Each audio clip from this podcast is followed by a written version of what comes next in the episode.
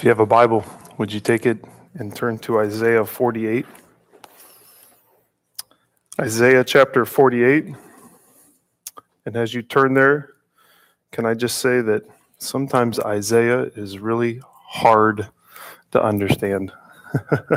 I told my wife this afternoon, I don't want to preach today because I just wasn't sure where to go with this.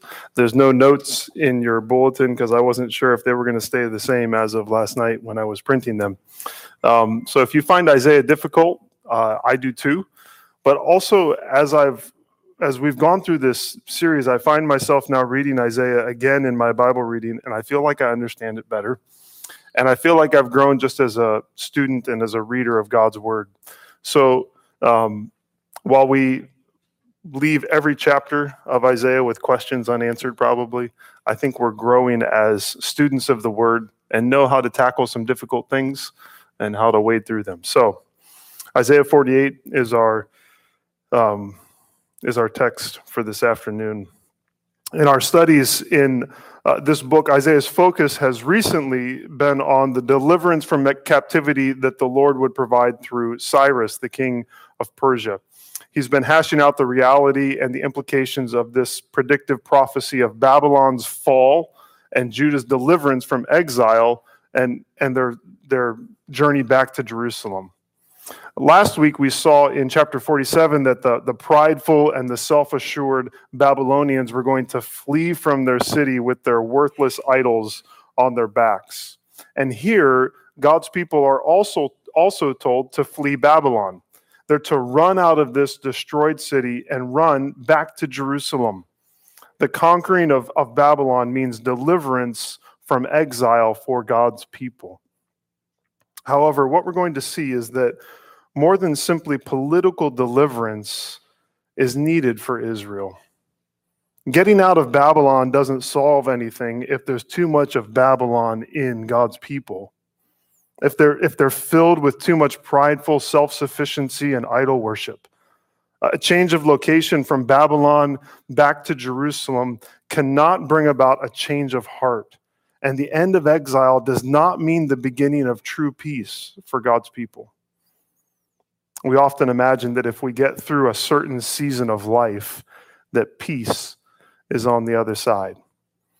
Maybe this summer you thought vacation that's going to do it. When I come home, peace. Or maybe we think if we would move homes or, or, or jobs, that that's the secret to peace. Relationships are begun and ended in a quest for peace. Things are bought and sold by those that are seeking peace. Addictive behaviors are started and stopped by people seeking peace. We even think sometimes that there's a, a secret key to a deeper walk with the Lord. I was listening to a song by Andrew Osenga this week, and he's saying what I know I have often felt. He said, I read the books I thought would make me feel a little closer, Lord, to you. I wrote the songs I thought would make me heal with little echoes of the truth. Yet I do what I want to do. We read all the books and we, we do the things that we think will bring us peace, but sometimes it doesn't work. And all of this, this seeking for peace and not finding it is rooted in a very simple place, namely, simple, stubborn unwillingness to listen to and trust the Lord alone. We listen to so many other voices telling us where we can find peace and rest, while the Lord calls out to us continually to listen to Him and find in who he is and find in the goodness of his commands the peace of heart and soul that we are all looking for. And to that end, I think Isaiah 48 is saying to us this afternoon if you long for peace, then listen to the Lord. If you long for peace, and I think we all do, if you long for peace, then listen to the Lord. Listen to him, trust him, walk in his ways, believe his promises. If you long for peace, the answer is simple listen to the Lord. The story of this chapter is a, it's a familiar one if you've read your Bible. It's a story of stubborn unfaithfulness on the part of God's people and of never failing faithfulness on the part of God. Here, the, the Lord is exalted as the powerful and sovereign redeemer of his people, while his people are revealed in all of their stubbornness and all of their rebellion. And in Israel, we see ourselves. We see how we often stubbornly put our fingers in our ears and continue to walk toward destruction as the Lord calls out to us and seeks to lead us away from destruction. Like a child who refuses to listen to the pleas of his parents, we walk away from the Lord, away from the peace that we desire and that he alone is holding out to us. If you look at this chapter structurally, it can be split into two parts, verses 1 through 11, and then verses 12 through 22. But I also think there's two themes that I've already mentioned that are woven especially throughout this chapter. One is the stubborn unfaithfulness of God's people, and the second is the never failing faithfulness of God. And amidst those themes, we, we see a third one. We see the way that God is working for the good of his people and for the glory of his name in everything that he does. So, my, my hope is that rather than sort of rigidly outlining this chapter, I just want us to think about these themes that are woven throughout the, the chapter. To, to see the stubborn unfaithfulness that we are often prone to, to see the unfailing faithfulness of God as He calls us to listen to Him and find peace in Him, and the way that God is always working for His glory. So, with those themes in mind, I'd like to read Isaiah 48, and I'll restate those after we read the chapter if you didn't hear them. Isaiah 48, look at God's word with me, beginning in verse 1. Hear this, O house of Jacob, who are called by the name of Israel, and who came from the waters of Judah, who swear by the name of the Lord and confess the God of Israel, but not in truth or right. For they call themselves after the holy city and stay themselves on the God of Israel. The Lord of hosts is his name. The former things I declared of old, they went out from my mouth, and I announced them, and then suddenly I did them, and they came to pass. Because I know that you are obstinate, and your neck is an iron sinew, and your forehead brass. I declared them to you from of old. Before they came to pass, I announced them to you, lest you should say, My idol did them my carved image and my metal image commanded them. You have heard, now see all this. And will you not declare it? From this time forth, I announce to you new things, hidden things that you have not known. They are created now, not long ago. Before today, you have never heard of them, lest you should say, Behold, I knew them. You have never heard, you have never known.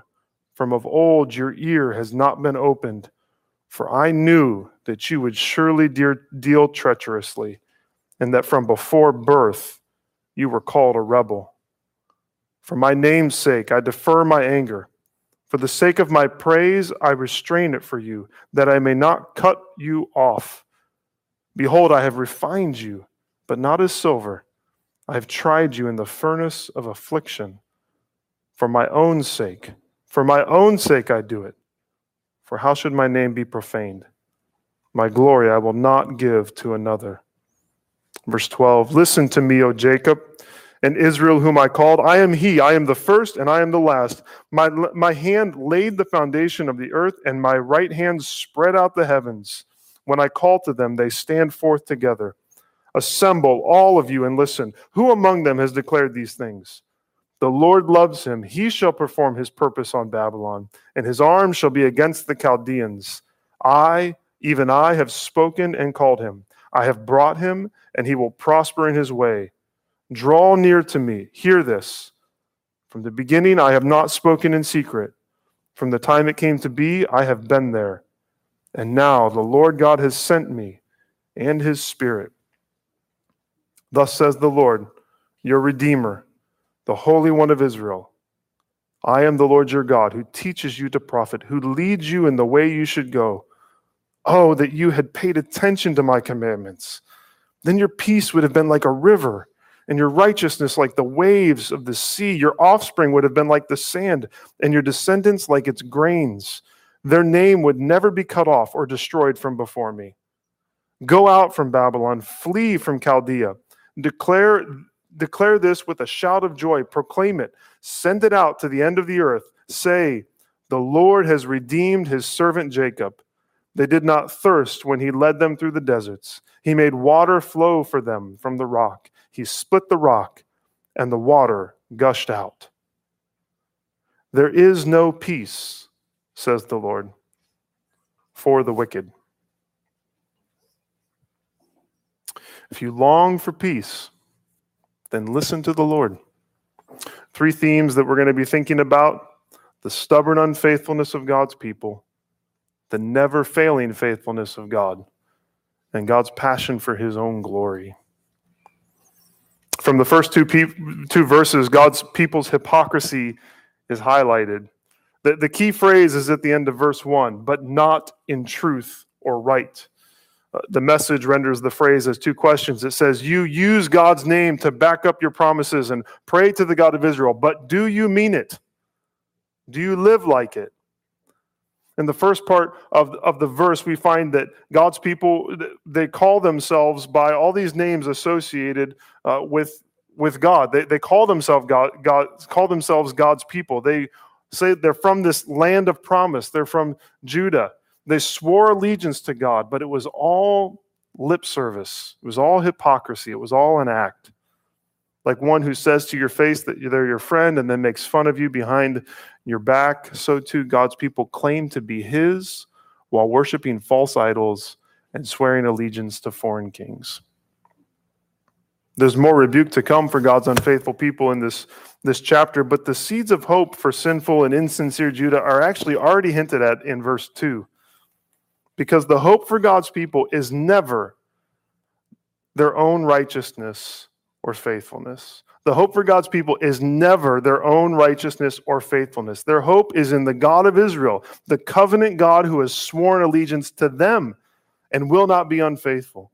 Their hope is in the Lord of hosts, the Lord Almighty, who is more than able to rescue them. Their hope is on the God who never lies and who has eternally bound himself to them and so, too, the hope of all people is that God would bind himself to us, that God would enter into a relationship with us of his own will and by his own power and for his own glory, and that he would then keep us through his own faithfulness and his own strength, never leaving us, no matter how often we leave him. We are too weak and we are too fickle to trust in our own goodness or our own strength or our own faithfulness. Only our faithful God can rescue and deliver us. God's power and faithfulness are spoken of in verses 3 through 8, and they're, they're set in contrast not only to the unfaithfulness of his people, but specifically to their stubbornness. Isaiah uses a familiar motif. He speaks about former things in verse 3 and then new things in verse 6. And in both cases, we find that God is the sovereign Lord over them all. Again, again, Isaiah exalts God as the one who declares, announces, and brings to pass all that happens in the history of the world. Whether stated or not, prophesied or not, God not only knows what will happen, but he brings it about. Maybe you're like me. You're someone who has a lot of really good ideas, but you never really know how to bring them to fruition. Or, or maybe you're someone, you lack creativity, but if someone gives you a task to accomplish, you can do it. Well, when it comes to everything that happens in all the world, throughout all of human history, God is the one who forms the idea, He's the one who makes the plan, and He is the one who perfectly brings it to pass. And in that, He shows that there is no one like Him in all the universe. The phrase former things in verse 3 often refers to the exodus of, of God's people from Egypt, though here it probably refers to the exodus from exile in Babylon through the hand of Cyrus. God has announced these things before they happened. And then there are new things still to come that are spoken of in verse 6. And Isaiah, as Isaiah slowly reveals the coming servant, the, the servant of the Lord who would deliver God's people, it's likely that these are the new things that he has in mind. These new things foreshadowed in all the former deliverances of Israel will be fully revealed in the future deliverance of all God's people, not from a foreign king or a political exile, but from sin and death through the coming of Jesus, the Son of God. Both the former things and the future things are foretold They are predicted and prophesied before they come to pass. And we're told that God does that in an effort to cure the stubbornness of his people. God foretells all of these events clearly so that his people cannot give credit for their occurrence to their idols. He names Cyrus before he was born, and he foretells of the deliverance that Cyrus is going to provide so that when it happens, his people will say, The Lord has done this. He, he, he predicted it. The, the deaf and dumb idols that we worshiped in Babylon, they, they had no clue that this was going to happen. God did this. God tells them what will happen before it happens so that they can't say in their pride, according to verse 7, I knew this was going to happen.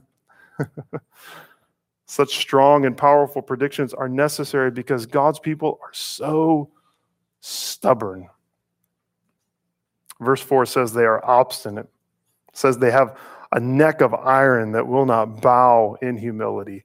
They have a forehead of bronze, meaning they're unteachable stuck in their ways. You know anyone obstinate, stubborn? Is it you? None of this is new, though. In verse 8, it reveals that their ears have never been open. And even before birth, God's people were rebels. And it's something that God knew all along. He knew exactly who they were when He chose them. And it's not only Israel that's hard headed from birth, is it? We're all born in rebellion. As Stephen says in Acts 7, we are a stiff necked people who resist the Holy Spirit. We look to false gods. We walk through life pridefully saying, I knew that was going to happen, about things that we have no knowledge of. We give glory to God's substitutes and we take God's glory for ourselves. We look at the predictive prophecies of Scripture and we explain them away. Scholars are always trying to say that biblical books were written, later than they were so that the prophecies of the Bible can be denied. God didn't know what was going to happen. There's no way that he wrote down Cyrus's name before he was born. And while on the surface, sometimes those things seem like irrelevant pieces of textual criticism, those things are a denial of this truth about God that has that Isaiah has been hammering into our hearts over and over again that the Lord is the sovereign shaper of history, that he knows the end from the beginning, that he alone is God, not we who struggle to predict the weather or the traffic on our commute to work. We need to, to hear these prophecies for what they are and accept them as faith, not deny them in an effort to think that we are in control and God is not. And yet, for all of our denial of his sovereignty and of his power, God is faithful. He is so faithful to his people. He pursues his stubborn sheep even as we run away from him constantly.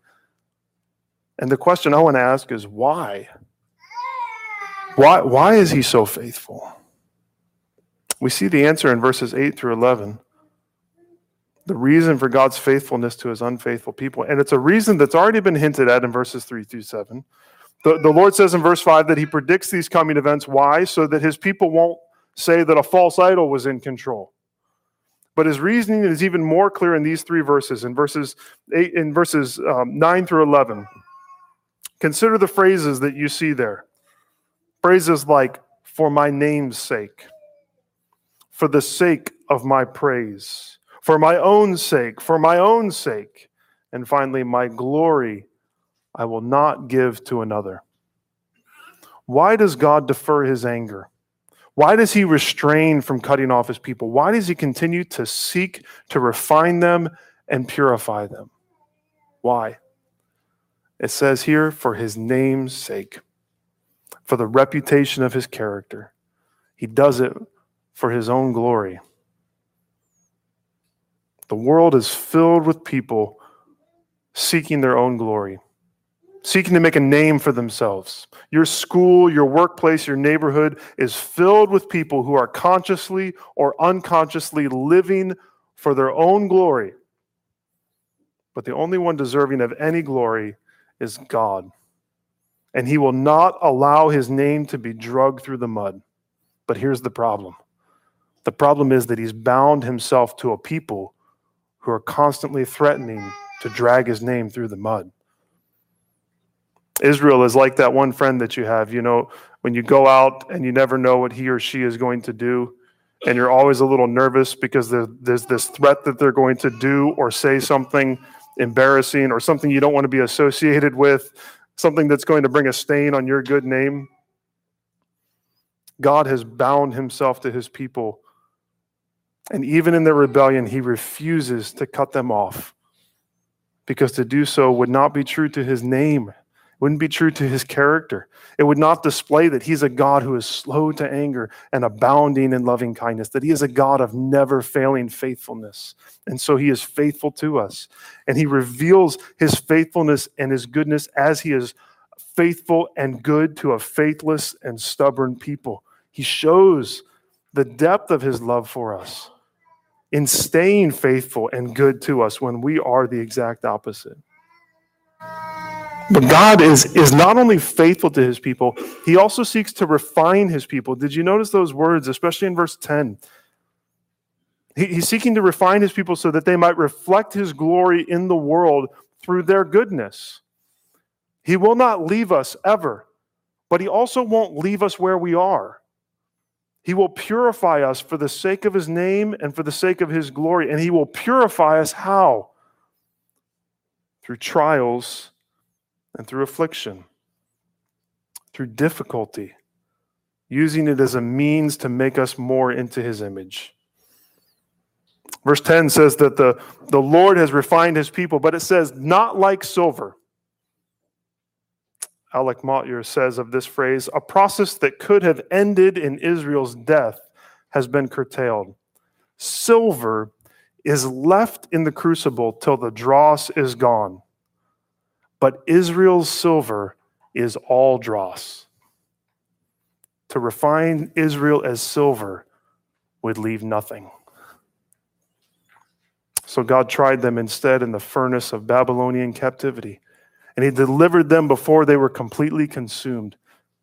God acts for the glory of His name. He is faithful to His people, and He lovingly refines His people and rescues them.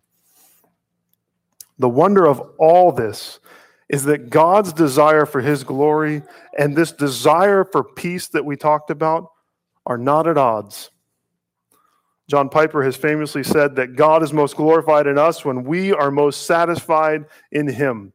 God's name is exalted as we find him to be our greatest joy and our perfect peace, as we show with our lives that he only can give us the peace that we are all seeking. And he would give it to us, he would give us eternal peace if we would just listen to him. As we enter into verses 12 through 22, that call to listen to the Lord gets stronger. Verse 12 recalls the, the first verse of this chapter where Judah's allegiance and commitment to the Lord was in word only. But here, it's not Judah calling themselves by the name of the Lord. The Lord is calling Judah by his name. He is the one who, who called and, and claimed them as his own. And he says to them, as he did in verse 1, listen. And that command to, to listen fills out the remainder of this chapter. Verse 1, hear this, O house of Jacob. Verse 12, listen to me, O Jacob. Verse 14, assemble all of you and listen.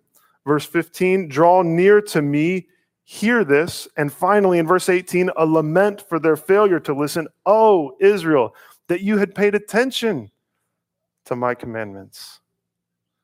We've all said, whether out loud or under our breath, you should have listened to me. If you just would have listened to me, none of this would have happened. And the Lord tells his people that if they had only listened to him, they would have found everything that they were seeking in foreign gods, everything that they were seeking in themselves. Calls them once again in verses 12 through 16 to listen to who he is. The God who called the earth and the heavens out of chaos and into order was now calling out his purposes for the world in general and for his people in particular. And as heaven and earth could not resist his call in creation, so God's call on all of his people is irresistible. He will rescue them, he will deliver them. But such redemption would never have been necessary if they just would have listened in the beginning. Verses 17 through 19 make that point that they've simply obeyed in the beginning, their peace, God says, would have been like a river. Not, not peaceful. When I think about peace like a river, I think of just sort of a tranquil sort of scene, quiet and lovely. That's not the illustration here. Rather, peace like a river in the sense that it's unchanging, it's overflowing, and it's ever flowing. We used the kids' cultural passes yesterday, and we took a ride on the Ohio River aboard the Mary M. Miller. And as we were on that boat, you know I never thought one time? What if this river dries up? never crossed my mind. That's what the peace of the Lord would be like for us. The peace of the Lord that the Lord offers us as we walk in his ways is unchanging, ever flowing. It will never dry up. He offers us righteousness like the waves that are unceasing and uncountable, a righteousness and a holiness of life that is constant.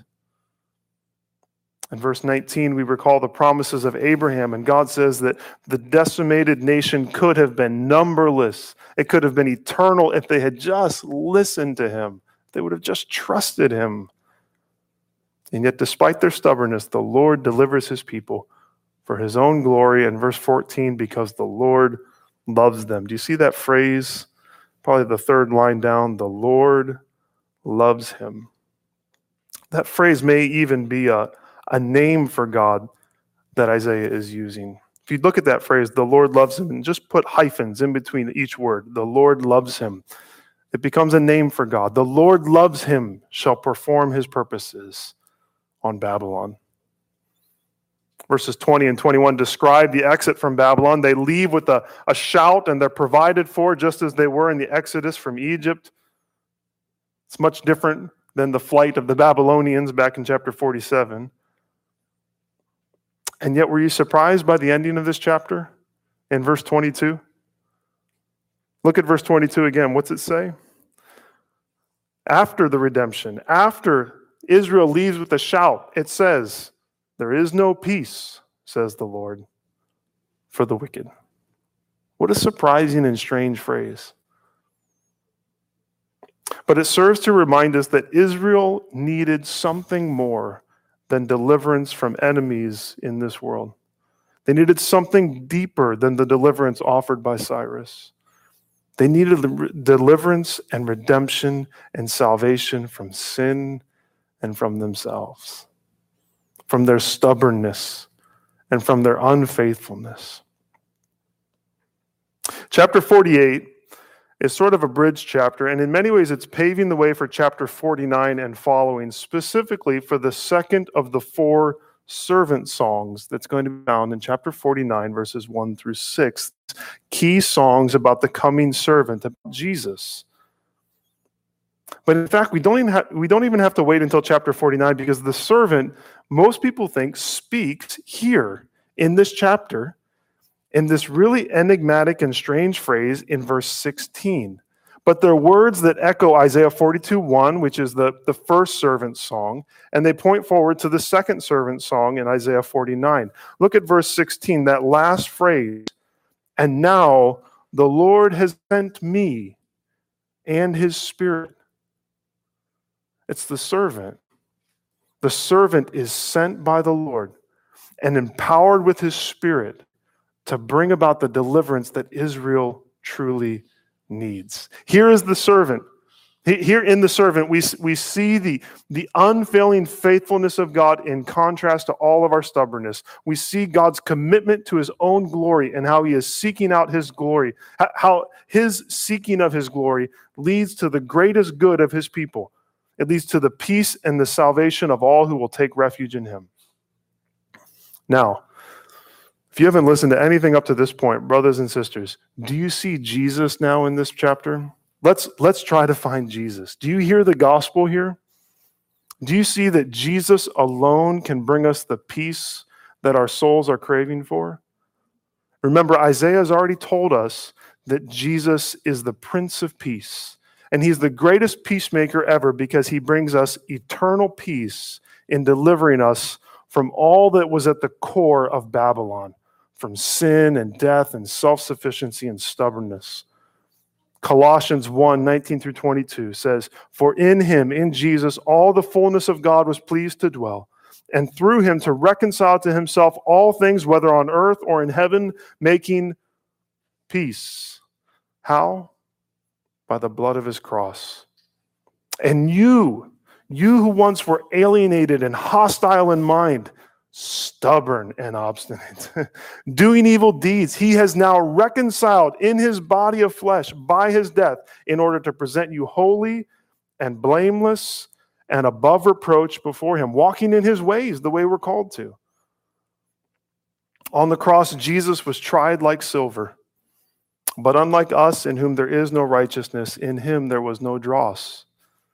And there was no dross because Jesus always listened to the Father. He always did what the Father told him to do. He trusted the Lord's plan. He, he rested in God's sovereign hands. And so Jesus had peace like a river and righteousness like the waves of the sea, constant, beating on the shore. And because of all this, the furnace of affliction that he went through from his birth to his crucifixion was not to remove any sin in him, but to remove the sin in us. He was burned so that we could be purified. He was crushed as a sinner so that we could be resurrected as saints. The call of the gospel is to listen. It's to listen to the better word that the blood of Jesus speaks, a word that offers us eternal redemption and never ending peace. It offers us perfect righteousness and makes us a part of the innumerable people of God who will never be cut off and will never be destroyed. Now, but when I say that the gospel is a call to listen, don't hear me say that the, the gospel is a call to keep the commandments.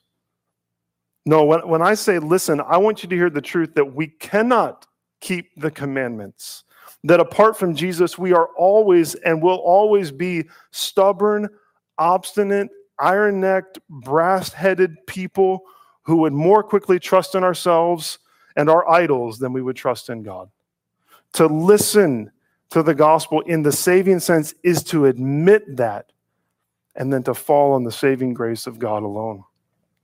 That gospel, a gospel that's by grace alone, through faith alone, in Christ alone, not by listening to the law, not by works of the law, gives glory to God alone. And that's what God desires is his own glory. This gospel makes God's name look great. It reveals the wonders of God's character, of God's faithfulness, of God's greatness, of God's love and grace. God alone is glorified as we confess our rebellious nature and then allow him to save us and remake us. And then, and only then, having been redeemed through faith in Jesus, now we can listen to the commands that God has given us. Apart from Jesus, we can't. Apart from Jesus, all we do is sin. But in Christ, we are empowered to listen and obey because the Spirit that breaks our stubborn hearts also gives us new hearts, new hearts that are ready and able to listen in the way that God desires us to. The Spirit dwells within us and empowers us, empowers us to, to do what God has called us to do, to listen to all of His commands for His glory and for our good. Remember, Jesus is the one. Jesus is the only one who gives sight to the blind, who gives hearing to the deaf, who gives speech to the mute, who gives life to the dead. He is the only one who can cast down all of our false idols and cast out all of the demons that seek to control us. And in Christ, we now can pay attention to the Lord's commands. We can find peace like a river in our lives, never ending, ever flowing peace. And we can find righteousness in our lives like the waves of the sea, consistent holiness. Do you long for consistent holiness? God can give you that as we listen to Him and allow His Spirit to work it in us. We can have lives that are marked consistently by love for God and love for neighbor. The Spirit comes and even strengthens us in the midst of affliction so that we can be made more like Christ. We can have peace in the valleys of life, uh, valleys of life because of the never failing love of God that will never leave us. So here's what I would say if you are apart from Christ, listen. Let the gospel break up your stubborn, stony heart. Let the Spirit open your eyes to the way you always go astray in your heart and the way that there is no peace for the wicked. Listen to all of that bad news about your sin and then listen to the good news the good news of the God who has sent his Son and his Spirit to save you. Trust in Jesus, the one who always listened to the Lord, the one who died for our sins, and the one who offers life to everyone who will repent and believe. And if you are in Christ, listen. Listen to the Lord. You are a spirit indwelt child of God. You are loved by the Lord. You are saved for his glory. Listen to his commands. They're for your good. Do you long for peace? Do you long to walk in righteousness and joy? Then listen to God's good commands. I, I can't help but go back to that phrase here where, where he says, if you had only, oh, that you had paid attention to my commandments. Oh, that you, if you would just listen. So often I come on a Sunday and I, I hear that if you would have just listened, Andy, then during this time of confession, you wouldn't be confessing all these things. You'd be trusting in me. Live like the redeemed saint that you are. Stop looking for peace outside of the Father. Stop looking for peace inside of yourself and find it in walking with Jesus, the one who loves us and gave himself up for us so that we might be at peace with God, that we might be at peace with one another, and we might live at peace with him for all eternity. Brothers and sisters, listen. Walk outside and listen to creation tell you who God is. Open the scriptures and let God's word make his will clear to you. Listen to the Word made flesh as He calls you into love and peace. Listen to brothers and sisters in Christ as they encourage and rebuke and correct and help you. If you long for peace, there are no shortage of places in this world to look for it and then to walk away disappointed. But God, in His kindness and for His glory, says, if you long for peace, just listen to me. Just listen to me. And by His grace and through His Spirit, if we are children of God through faith in Christ, we can do that. We can listen to Him. We can find peace like a river. We can find righteousness like the waves of the sea. And we'll find that God will never leave us, but also that He'll never leave us where we're at. Will help us to grow, to be living more and more for His glory? Let's take a moment of silence and reflect on God's word, and then I will pray for us.